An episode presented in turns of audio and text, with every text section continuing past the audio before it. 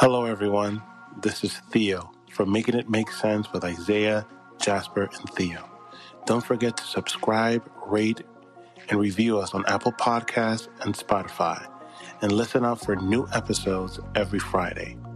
Follow us on Instagram and leave us a comment at Making It Make Sense IJT or email us at Making It Make Sense with IJT at gmail.com. We look forward to hearing from you.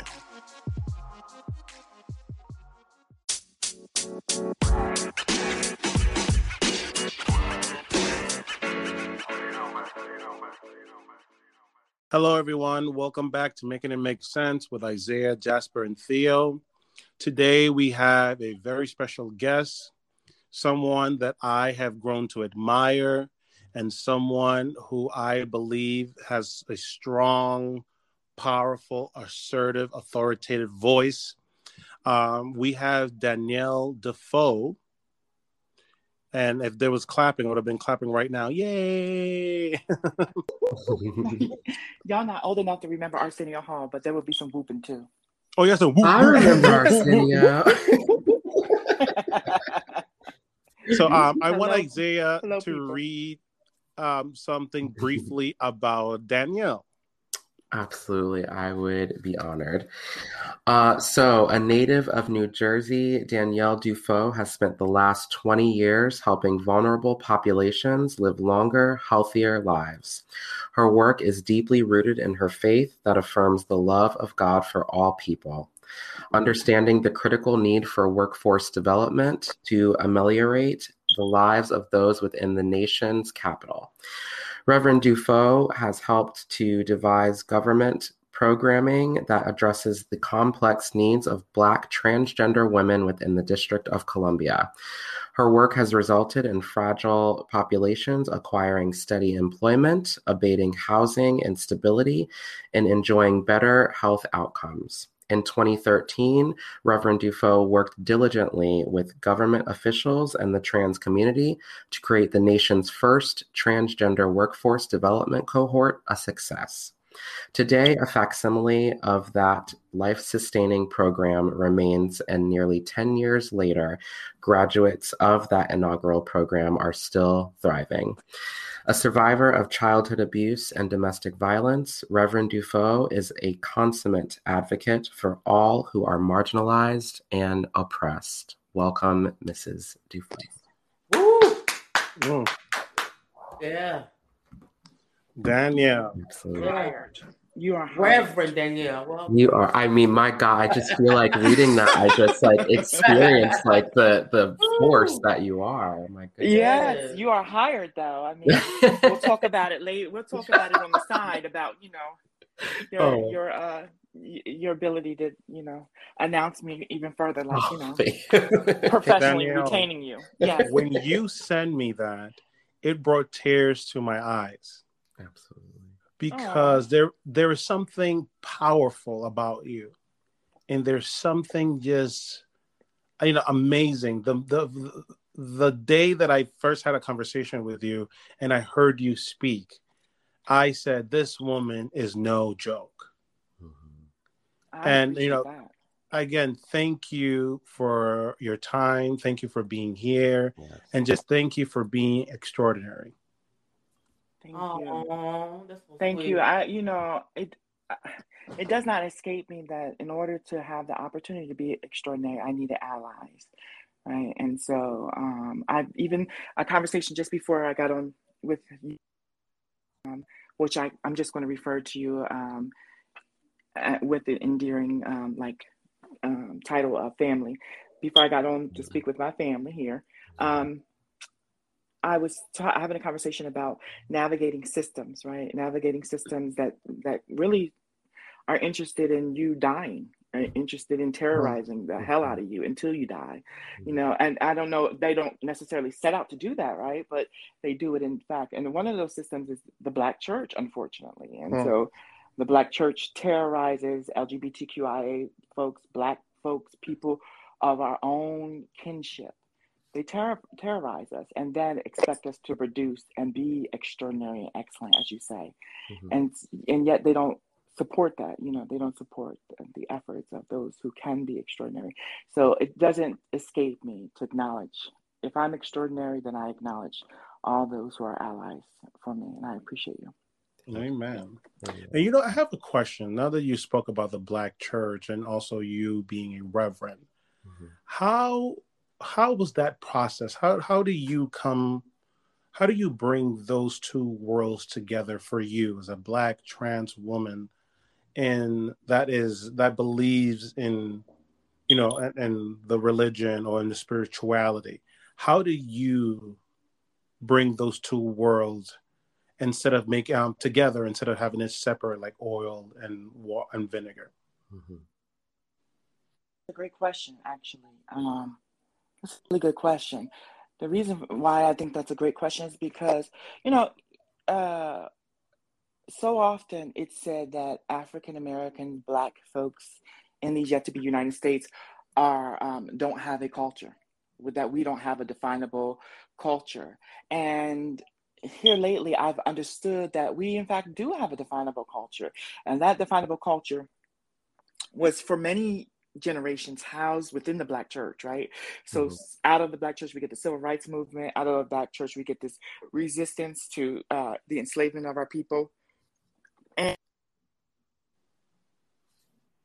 and so thinking about that um, thinking about your question which i'm going to ask you to reiterate because my cat just did something crazy and but um, thinking about that i approach oh i don't divest from from from my blackness and my queerness I, I don't divest so i don't really need you to repeat the question because i heard your question. And i now understand your question.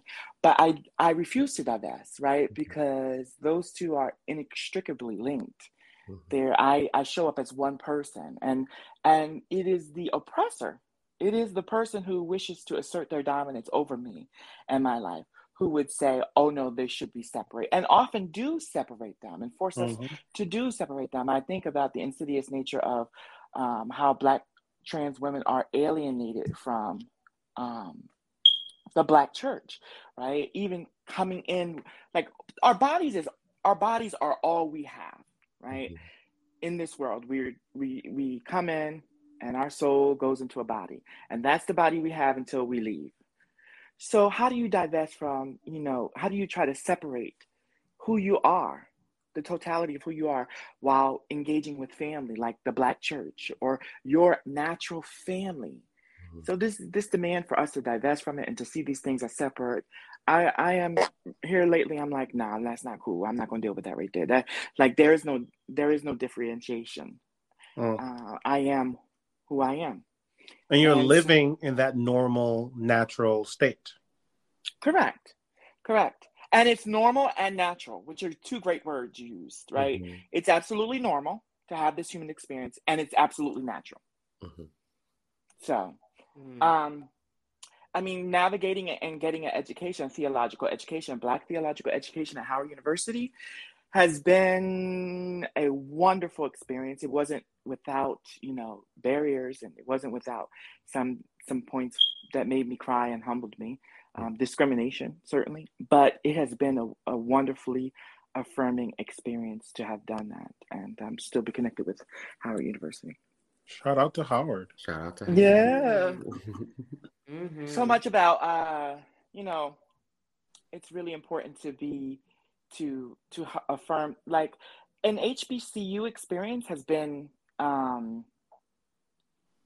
really important for me to define who i am in this world Mhm. um as a black woman uh, you know who is xyz who is trans a black woman who is fortunate enough to have gotten an education a black woman who grew up in the inner city of camden new jersey after all of those other identities being a black person who is educated by black people who uh, celebrate being black, it still is relevant in 2021. Mhm. And it's no wonder why Howard University is known as the Black uh, HBCU Ivy League, uh, Mhm. because I was having a conversation just the other day, and somebody said, "Well, I don't know that many doctors who are black," and I'm like, "Well." I, I, would invite you to come to the campus of Howard University because everybody I know is a doctor and they're Wow. black. So Mm-hmm. There, there are plenty of them out there. mm-hmm. They just need to look a little deeper. Mm-hmm. mm-hmm. mm-hmm. No, but I like the fact that you said that because, um, as someone who grew up Muslim and is queer, I had to find that normal, natural state. I had to carve that out because the oppressor, the, the imam, was trying to make it separate, was trying to make it salacious mm-hmm. and unnatural, and not never providing me the comfort and the joy that one will get from the spiritual religious connection. Mm-hmm. And I like the fact that you are, you know, you're it's you're making it be known that do not try to make something that is natural unnatural or try to forbid me from having the equity, even the equity in religious freedom and religious expression. Mm-hmm. And I like the way that you put it. Mm-hmm. Or, you know, um, when I say when I say that Black theological education really, it, it really was a highlight of my life at 43 years old as a black trans woman it's been the highlight of my life certainly i've gotten degrees and been educated by two um, pwis rutgers and and mm-hmm. old dominion but that education was has been the highlight of my life um, because it affirmed me in so many ways and it caused me to realize that there there is no need to argue a point there is no need to engage in certain debates that from the outset mm-hmm. instantly dis- invalidate who I am as a person, right? It, it, it, it, those conversations do not even acknowledge my humanity, let alone my divinity. And so there's no need to have those kind of conversations uh, as far as I'm concerned. Now, if you want to talk about if there's a theological basis for the exclusion of trans folks as queer folks or black and gay folks, absolutely not. Neither is there a, a theological basis for excluding black people as or relegating black people to the to the position of enslavement as it was the case um, at the turn of the you know 20th century um, uh, many theologians thought that the supposed curse of ham was something that spoke to black people and the generations of black people who had been enslaved and and um, subjugated so there you know in in I heard you mention the uh, Islam and the Quran. There's mm-hmm. again no no basis for those kind of um, alienations. Now, I, I'm not very familiar with the Quran specifically, but I can always. It's an, what I want you to know mostly is that the, theology of any kind is an ongoing open conversation. Like mm-hmm. there are no, you know, definitive answers. It's an open conversation. It's all ever evolving. Right. And all of us are mortal, and um, as such, none of us are gods because we're going to all um, have our day when we are the guest of honor. mm-hmm. I like that, the guest of honor. Guest of honor. I I had a question. Where do you think, and this is, I guess, something just that I've I've struggled with struggled with, um, just in regards to theology and um, and then the presence of God and religion versus spirituality and when or, or or where rather do you think we get to a place where the black church um or, or as far as religion comes to we come to a middle ground where there's acceptance where we don't feel um, alienation as a part of the lgbtq plus community mm. i am I'm not so interested at the moment mm-hmm. uh, in in acceptance. Mm-hmm. Uh, you know, um, because I really feel like some of some of the black church is inherently phobic, mm-hmm. and they enjoy their phobia. You know, they they enjoy their phobia. So I'm not worried about so much their acceptance. Uh, I am, however, interested in uh, mitigating the terror, mitigating the violence they subject on queer folks. Um, and I am interested in identifying that as counterproductive and mm-hmm. not of God, right? Mm-hmm. So I hear what you're saying. Mm-hmm. Uh, I I am interested in um, identifying ostracization, the ostracization, yeah, that word, of black folks, black queer folks, right?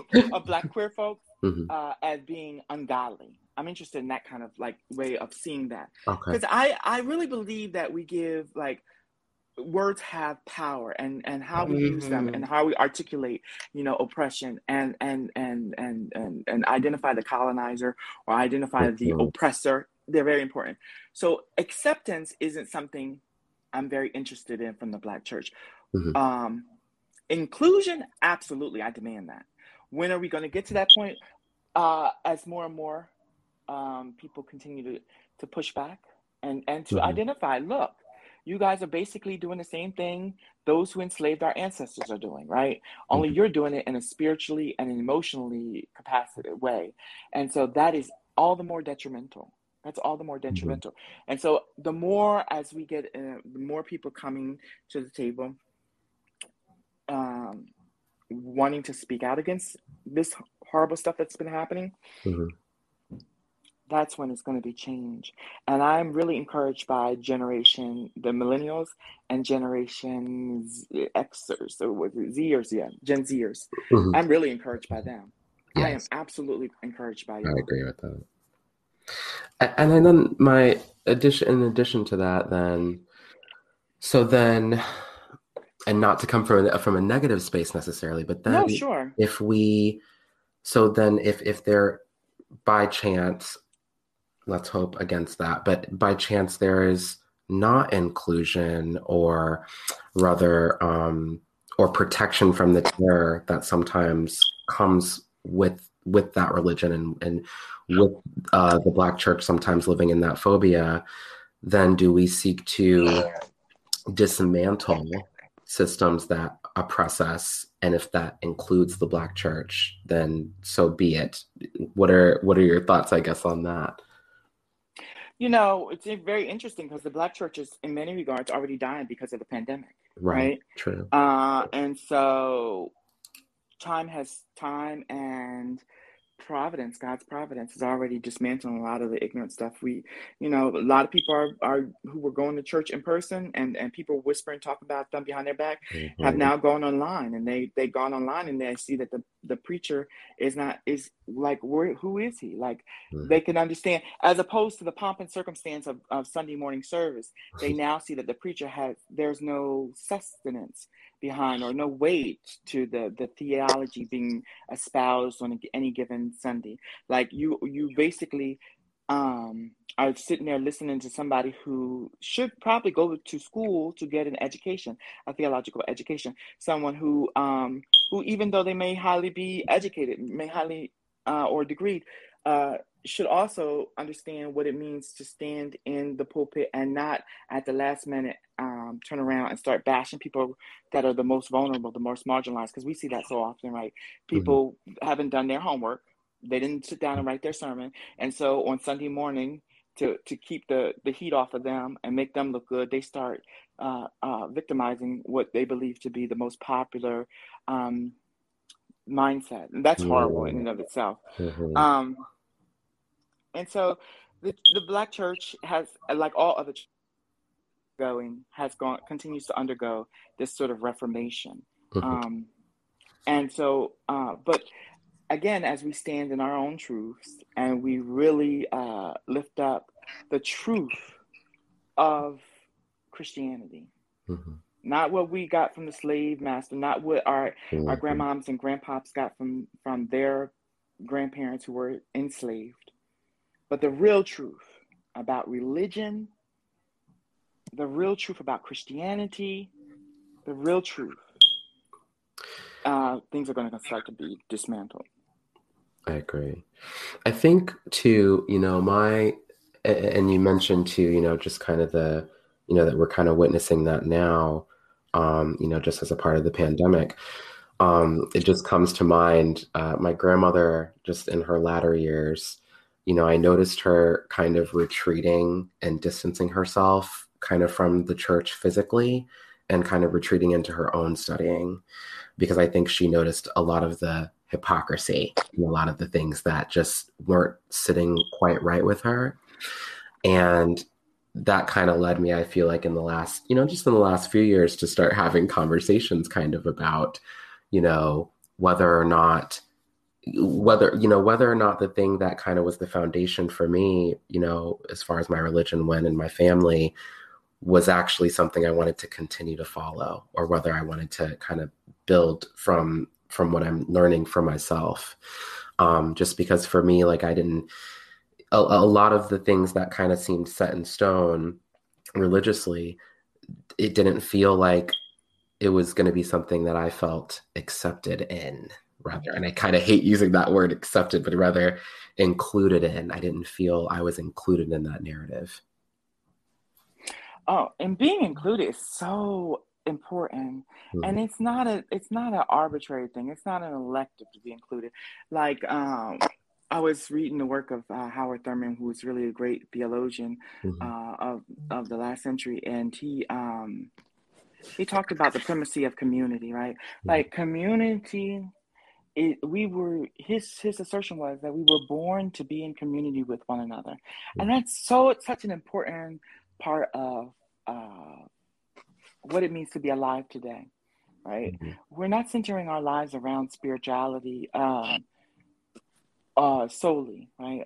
But our lives are are understood and influenced by this need to care for ourselves, and it's rather futile to engage in something like spirituality or faith that does not care for you, but uh, in fact tears you down and terrorizes the hell out of you. Mm-hmm. So we now understand the importance of going to the gym, going to the salon to get our hair done, or the barbershop to get our hair cut, going to the dentist, you mm. know, going to the doctors on a regular basis to have routine checkups.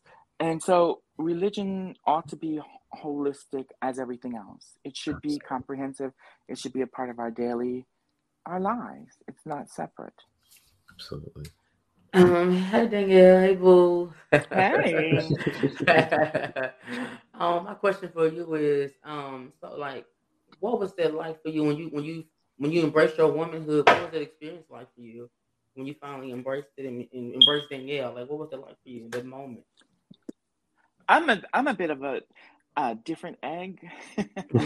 But difference isn't deficient like i you know different it, difference i love that. so, difference isn't deficient. I love yeah it's not a, a, lacking or wanting of something but uh it's just it's so i um so uh, embracing understanding what it means to be a woman is something that will probably be with me for the rest of my life right? Because mm-hmm. mm-hmm. you have to understand like okay so you change parts anatomically you've you've you know addressed biology.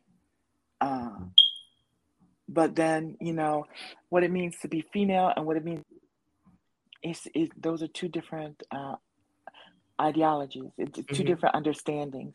So i i like being a middle-aged woman now as amazing as that sounds to me. Life goes by so quickly. Mm-hmm. and um it was liberating it was liberating, but I also felt the crunch. To answer your question, it was rather liberating to transition. But that goes along with the line that like transition is like you do it and then you're done. No, no. Mm-hmm. Where what mm-hmm. I want to point out to most people is that there is a commonality between, you know, cisgender folks and transgender folks. And that commonality is that we are all on a journey, right? Mm-hmm. And that journey is lifelong so when I was a child, I did childish things, and now as an adult woman, I do adult woman things and behave accordingly. Mm-hmm. And I, the, the the the point is that I'm growing, like I continue to grow, even after a transition, a physical transition. I continue to grow, and that's the most important thing. And that that is the most liberating thing to it. It feels wonderful to continually grow and not be shamed for growing. Mm-hmm, mm-hmm. Always seeking and thirsting for freedom. That's important because you know, I mean, it's it's not like we get this notion for, of trans people, and this is very detrimental. But I think we also do it as Black people. Like you know, our lives are compartmentalized, mm-hmm. and to me, that com- compartmentalization, yeah, that um, it's, it's, it's, horrible. It, it's horrible. It's mm-hmm. it's uh, it allows us to invest into shame. Like when people shame us, we we that's why you have DL folks. Mm-hmm. That's why you have transgender folks who don't want to acknowledge that they underwent a transition. They just want to be known as cisgender because that the the acknowledgement of that process was so horrifying and detrimental. I've had girlfriends tell me, you know, I am no longer transgender. Okay, if that's how you see your life, that's fine. That's cool. Mm. Um, and you have the right to that. I actually lost a friend because she said that I kept misgendering her. I would say she's transgender, and and I got it. I understood what she was saying, and I don't know why I, I kept doing it, but but but um I understood. I there's no but. I'm I I accept that I lost. If if that's what caused her to you know distance herself from me, I accept that. Mhm. Um and and in the future, I'll definitely be committed to changing Mhm. for anybody else who comes in my life. I don't think necessarily that was the reason, but okay, I'll take it. But I, whether she distanced herself from me or not, I take her point, and her point is, people should have the right to identify however they want to identify. Mhm. And she underwent um, gender confirmation surgery, and after that, she did not want to be identified as transgender. That's all right. Right. Yeah. So Yeah. then, you, so then, you're like, where did like, where did you, where, where, like, you have this confidence. I love your personality. Mhm. Like, where, where, where did, where, where did this, like, how did, like, where did this come from? Like, how did you develop this, per, this persona that you like? You have this like very infectious, infectious. You're very like your the way you talk. I, I love talking with you because you just you Mhm. give me so much life. Like, where, It's where called did this come from? power. Where does it come from, Danielle? From Danielle. Yeah, no, I appreciate that. Uh, y- y- some of it is age. Like I Mhm. cannot believe. Like I tell people all the time, like enjoy your life. It goes by so fast. I can't believe I'm 43. Like it amazes me. Mhm. But when I consider like, um, and I have to say this, I was part of the first uh, ever comprehensive needs assessment in Washington D.C. Mhm. And um, from that, we concluded that the average life expectancy of a Black trans woman is 35 years of age. Mm. That's a huge, like that's that's that's like third well world. Uh, that's tantamount to third world world um, s- statistics. Um, Mhm. 35 years of age. So experience is what I'm saying has caused me to grow in um, in confidence, but also preparation. Mhm. That preparation is such an enormous point to to becoming who you're you're called to be, and to, Mhm. to be able to stand authentically in your skin and say, you know, I don't really care what you think about me. You're just not gonna. I'm not gonna allow you to devalue who I am as a human being. Mhm. Um, and so those two things, uh, uh, just longevity, a- as well as experience. Um, but again, an HBCU, um, an HBCU education, and I will say this about the HBCU education part, because when I when I realized that religion had been used to oppress and subjugate Black folks. And when I realized that Black folks, my own people, had used religion even if they didn't go to church, right? You get the wino on the street saying, "Ill, are you a, a F A G G?" You know that word, the Mhm. F bomb, Mhm. drop an F bomb. You know, even before you transition, you get that kind of those experiences. But you just you're a wino who I just see in passing on the streets, and yet you you're using religion as a basis to ostracize and and uh, demonize and um, subjugate and oppress me.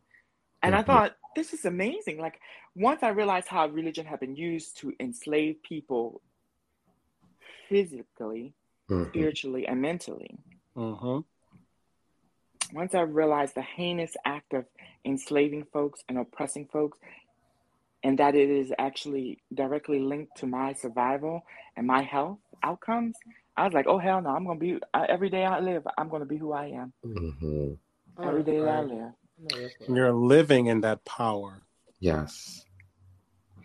I had a question about, or earlier you mentioned, um, and you used the term that it set with me, divesting yourself kind of of, of one or the other, right? Um, and so I guess my question is, when in your life do you feel like you truly showed up in your intersectionality?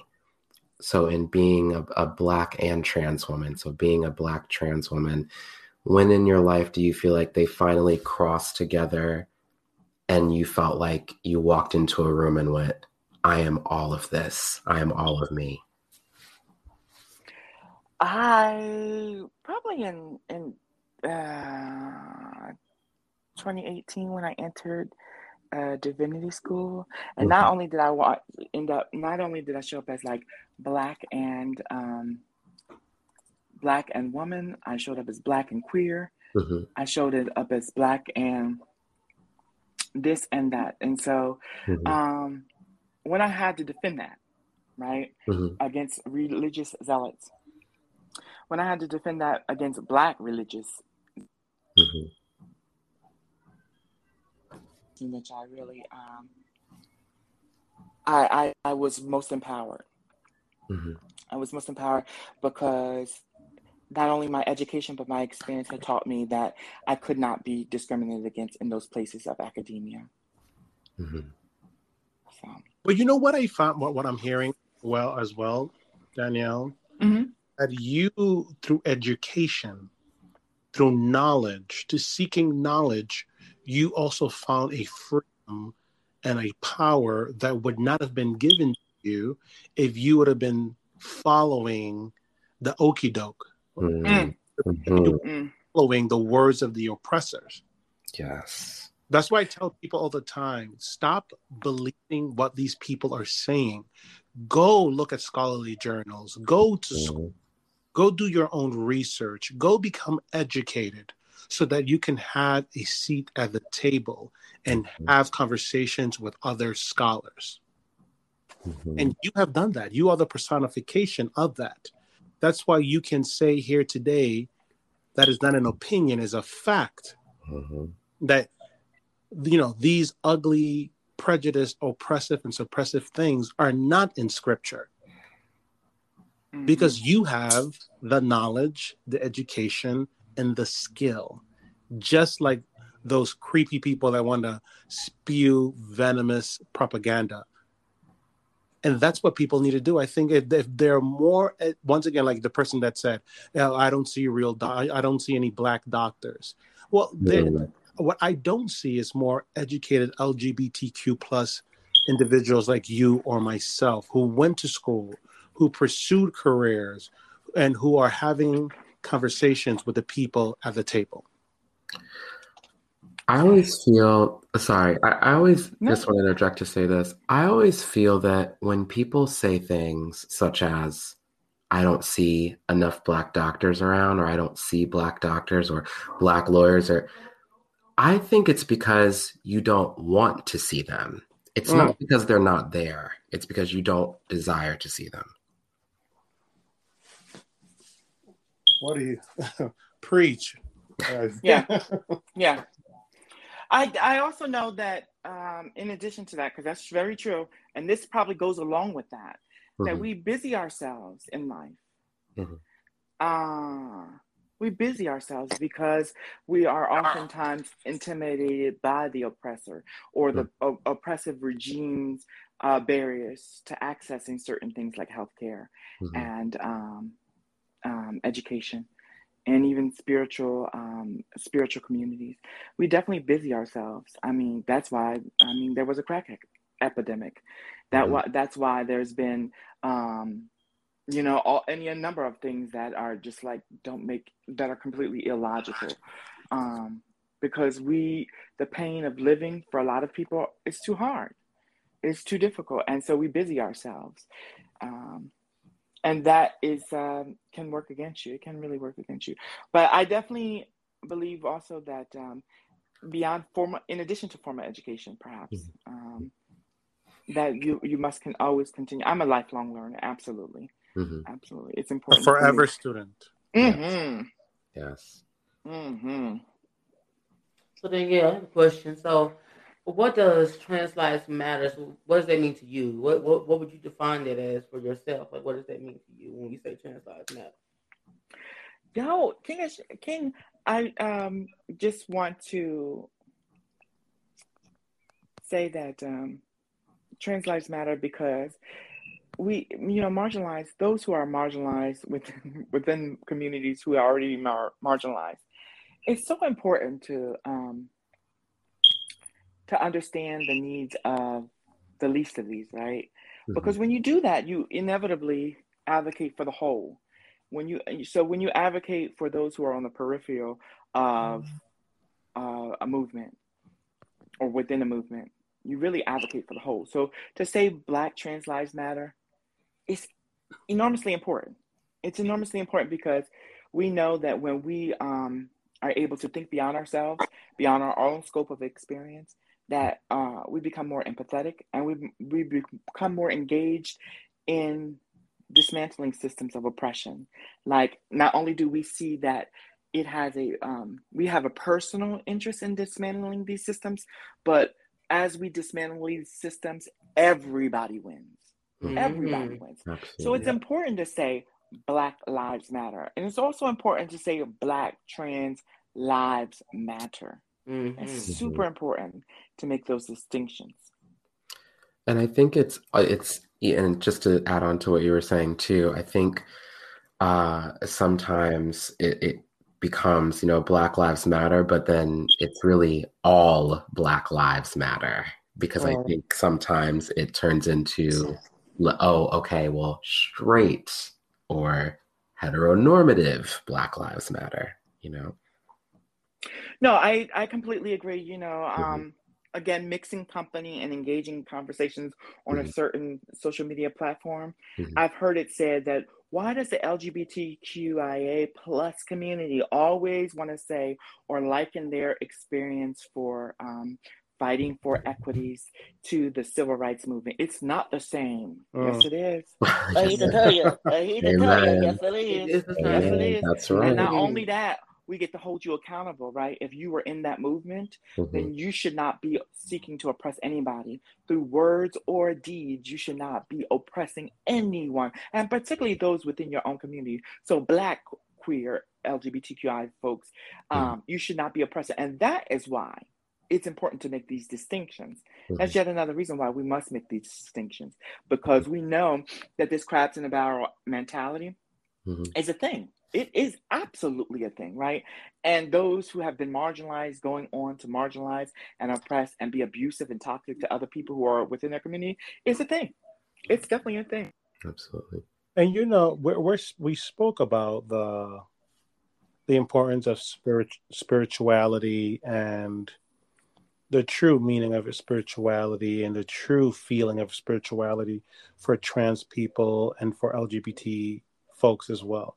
Mm-hmm. So when it comes to healthcare, how important is health equity for LGBTQ folks and especially trans identified folks? Mm-hmm.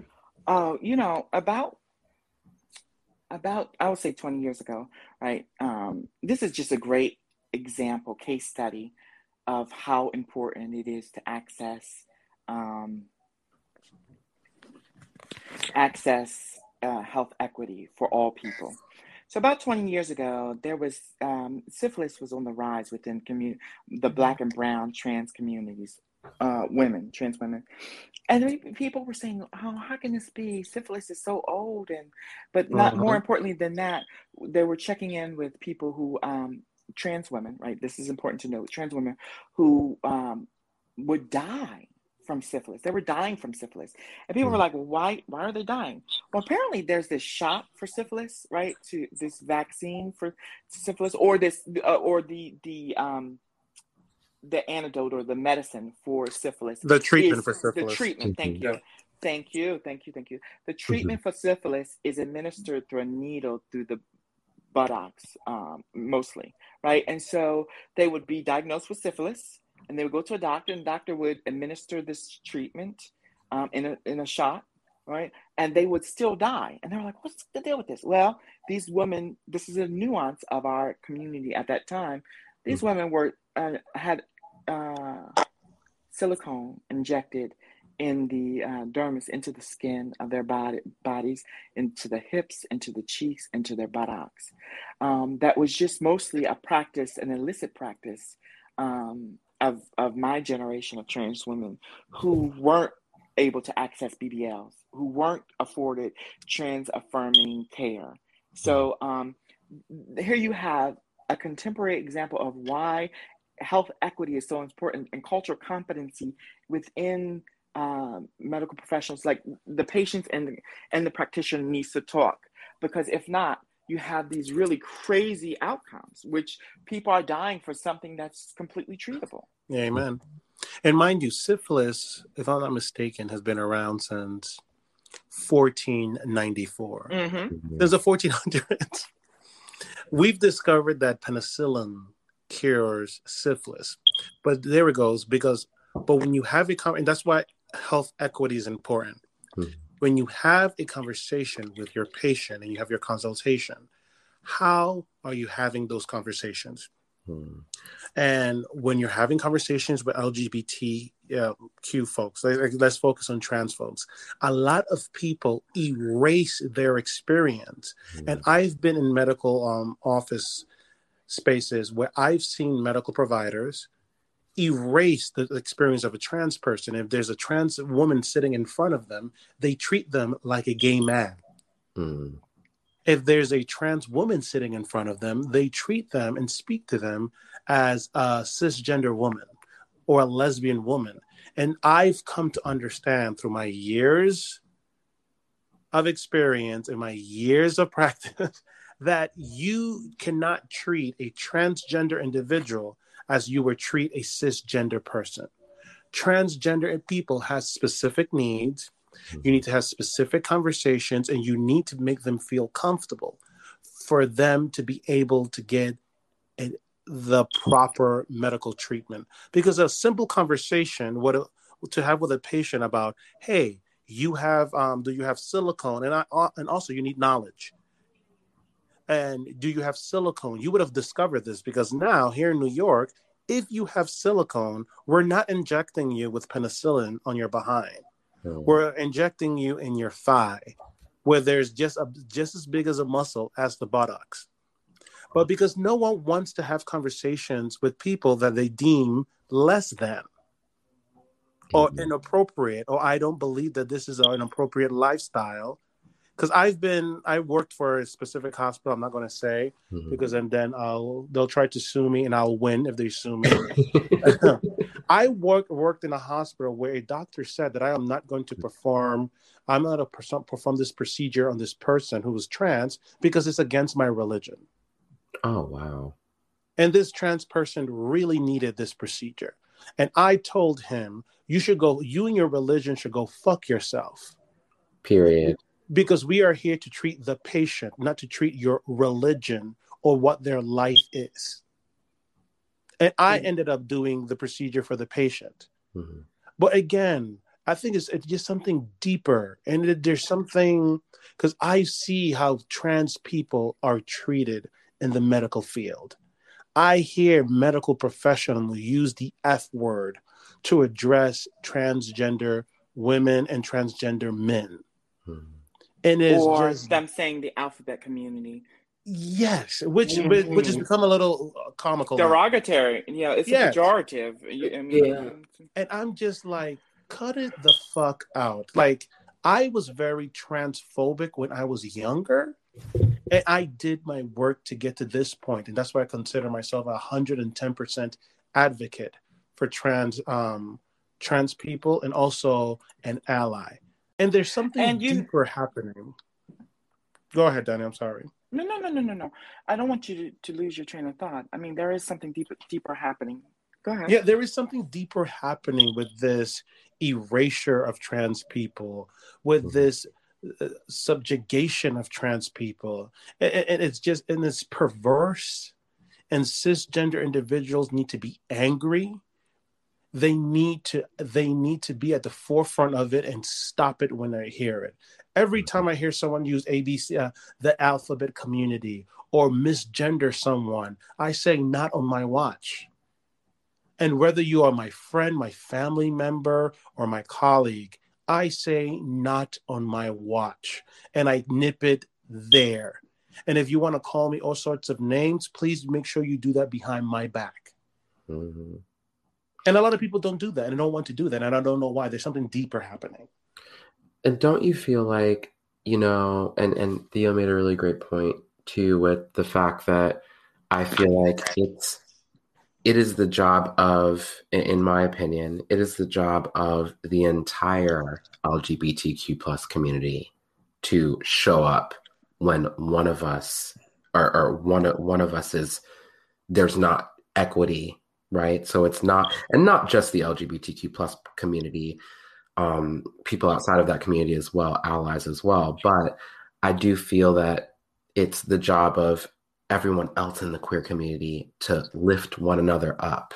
So I don't think that it's just one of those things where it's, oh, okay, well, this is just your fight. No, it's it's our fight. Lord. Mhm. What were you going to say, Danielle? Yes, please.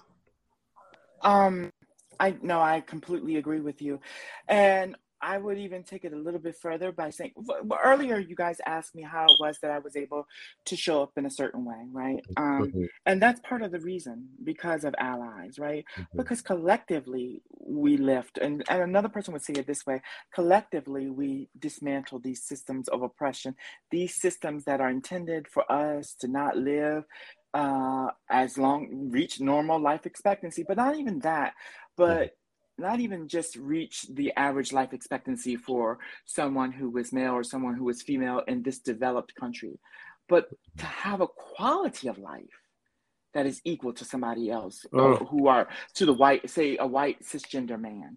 You know, we all should be able to have the same kind of life. Uh, um, and so, um, I those is super important. I think it's super important for Black queer folks, Black queer folks, to realize that our fight is a bit different than mm. white queer folks, white LGBTQIA folks. Our fight is absolutely different. So when we have allies within our community who will stand up for us, that that's a, enormously affirming, for particularly for Black trans women. It's enormously affirming. So I'm mm-hmm. grateful for that. Mhm. It's like having the feeling, and again, you always relate it to the civil rights. When I was called a nigger when I was in fourth grade, mhm, and a white person stood up and said, Absolutely not. I felt seen, mhm, I felt heard, I felt supported. mhm, And I want to be able to give that to everyone who is marginalized because I live in an intersectionality as well. I am a cisgender black male. The fact that I'm born male, I benefit from misogyny. And if there's misogyny, if there's transphobia present, because I think the root of transphobia is also misogyny. There's some misogyny in there. Oh, I have to stand up and say absolutely not, so that my brothers and my sisters that are trans feel that I am being seen, I am being supported, I am being uplifted, so that we can be equals and we can spit on the oppressor all equally. mhm, Mhm. Yeah, you know, as we approach, um, as we approach uh, Transgender Day of Remembrance, which is a national uh, observation ob- obver- observance of trans folks who have uh, now become ancestors um, for various reasons. Um, but mostly it was started because those who became an- ancestors in their 20s or early late teens like 18 and 19 for no other reason but the fact that they were black and trans Mm. mhm, and so um, as we approach that date november 20th i want to appreciate um, you isaiah appreciate you theo and you too uh, king about for this opportunity to speak to you about how important it is for us for black trans people and black trans women to still have allies Mhm. to still have allies i want to appreciate you that for that because you know although i haven't seen the latest numbers i knew at the last count the numbers of black trans women who lost their lives this year uh, has already um, surpassed what it was last year during Mhm. a pandemic mhm, during a Mhm. pandemic mhm, during a Mhm. pandemic and so even if even if we have no um even if we are completely a- averse to the to the notion of people um, um harming folks for being trans we still do a lot of harm and and, and when we hear people say and i say we but when like oh they trick they shouldn't be tricking people or so just Oh, idiotic idiotic. Ignorant. commentary Very ignorant. on the Yeah. dead, dead people who can no longer defend Mhm. themselves, dead people who can no longer articulate what the hell happened. And Mhm. so, and even in this way, we all must be allies to those black and brown trans women who Mhm. lost their life because of that. So thank you. And you know how people have the nerve And the oppressors have the nerve to see animals, dogs, Mm. as full physical and spiritual beings. If my dog has an anxiety at- um, attack, do you know that they will gladly provide therapy and psychotropic meds for my dog? Yeah. But Dogs still are taken dehumanized. care of and seen as full, total beings Human. before, before Yes. trans people. Yep. And trans people are spiritual beings, they're physical beings, and they're Mhm. beings that deserve equity for their mental health, their physical health, and their spiritual health, way before my damn raggedy ass dog. Mhm. And again, I think there's something deeper and something sinister. And it sometimes makes you think that maybe transgender people or LGBTQ plus people are some kinds of uh, like celestials or something. Species. Yeah. And these damn demons are just trying to screw you over in every way, shape, or form. Mm. But uh, that ain't gonna happen. Sorry. And you know, there's much to be said about that. I think even even for the younger transgender uh, community, um, I think that, and I know, I deeply believe that um, they are celestial beings because they're encouraging us to see how we like they're adding we are adding black trans folks are adding to this corpus of knowledge to un, to help us understand how we might exist better collectively in these bodies. That's such an important um, point about the conversation extending beyond the gender binary. When we consider you know non-conforming individuals people who do not conform to normative sexualities or normative genders it's an enormous conversation. They've always been around have always been around. Queer folks have always been around. Even in the. Bible, they talk about the eunuch. The eunuch would have totally been a queer person, and uh, that's neither here nor there. But mostly, we, we but no, mostly we uh we talk also about these people in abstract. And what I love about what you're saying, Theo, what you're saying, Isaiah, what you're saying, King, is that these are not really people in abstract outside of our community. They've always been here and they are our cousins and our uncles or our aunts. These are our loved ones, our beloveds, and yet we Mhm. stand either idly by or stand even even witnessing the atrocities perpetrated on on us as black trans people and i appreciate that you're no longer willing to allow that to happen you use your voice voices strategically in order to prohibit this kind of um, carnage yeah, strategically and methodically. Yes, Mhm, it- this it- war on black trans people Mhm. Yes, it's definitely important that more of us do that in this in our community, in the black community, and in the LGBT plus community. We have to come together and use our voices to protect to protect our own, just as a family. We have to we have to stand up for each other and defend each other at all costs. We, we have to. Mhm. Um, I just had, I wanted to ask you, um, this is just kind of on my heart. What do you say in terms of hope and positivity to young transgender youth, young Black transgender youth in particular? Mm, good one. it's um what do i say as a message of hope Mhm. you have a you know what? You are you have a right to live your most authentic life. You have a right and and you there are people who are defending and will continue to defend you and your right to live as you know god has created you to be. I think it's a divine uh, experience to be transgender i didn't always think that but i now believe it deeply that it's a divine um, ability to be transgender. And so i would tell young folks that um, there is you know god even affirms your right. The, very fact that you were born affirms your right Mhm. and it will continue to affirm your right. And as you grow up and as you age uh, i hope that you would join the chorus of folks saying and affirming the fact that you have that right. But there are people who will who will help you along the way. And and those allies will be there to make sure that you survive. So be encouraged. I, I you know it's it's that's that's very interesting. And that the question is very interesting because um I, as an older black trans woman at 43, a middle aged one. Um, Oh, you don't look a day over 25. You're oh, black, let me know where cracking. I should.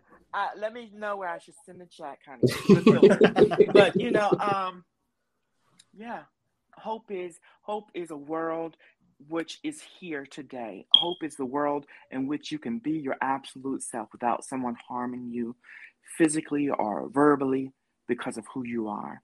Today is here, and we really need you. That t- that day is today, and we really need you to join those who are advocating for and allies with our community.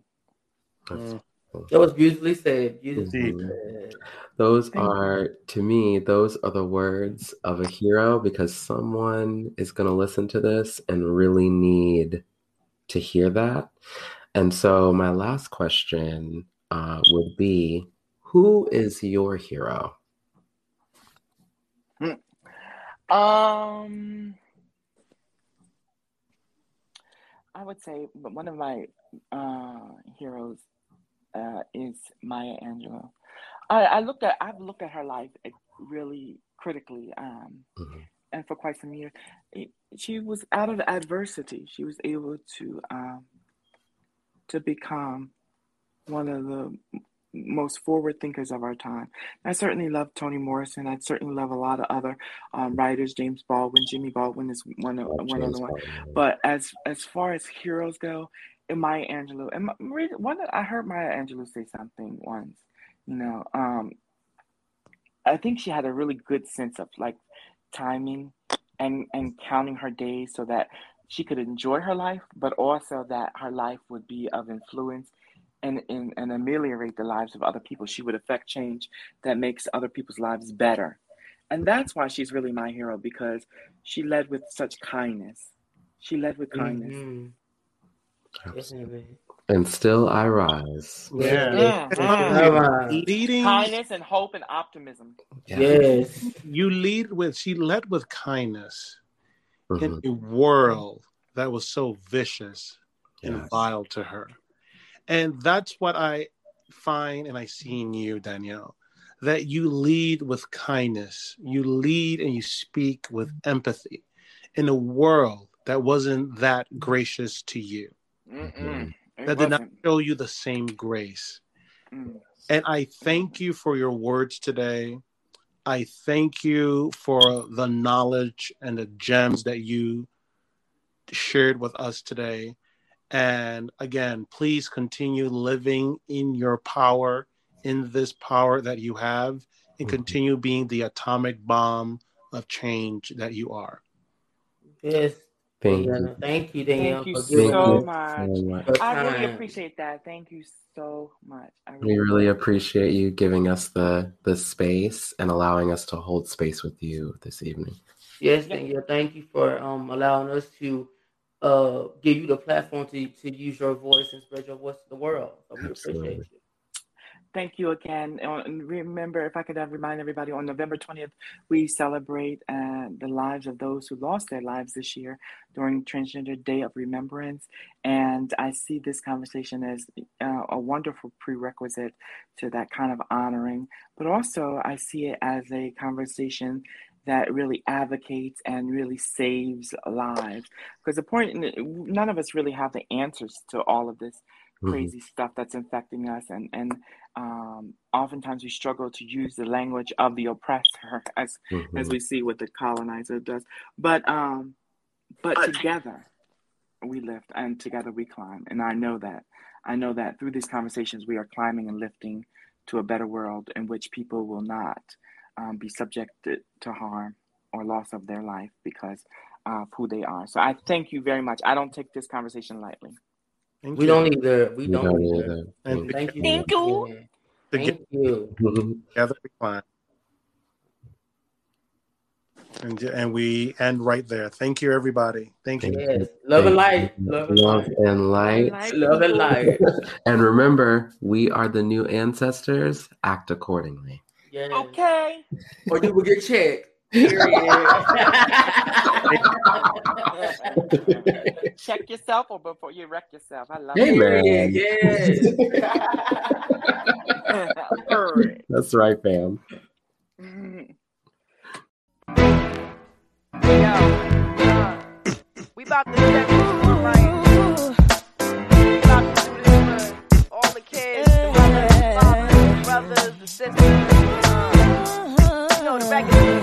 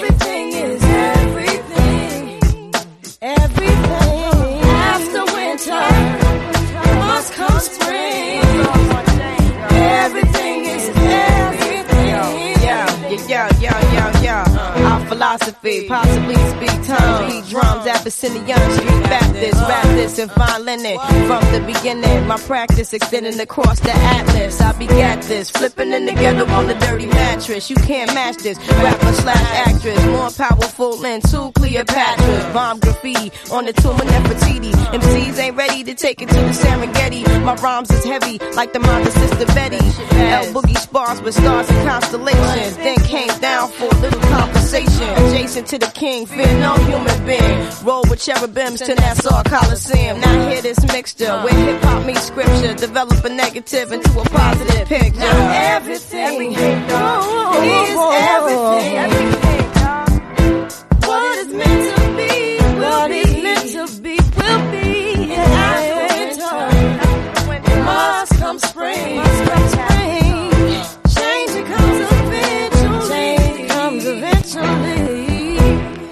Sometimes it seems, sometimes it seems, we'll touch that dream, we'll touch that but dream. Things come slow and not at all.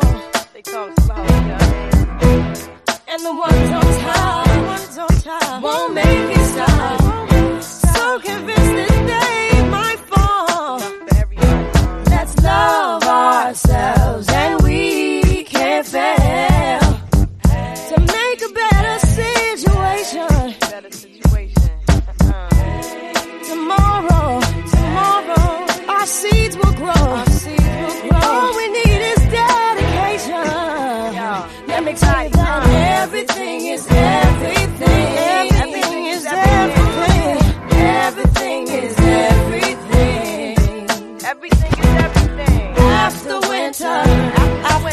comes spring.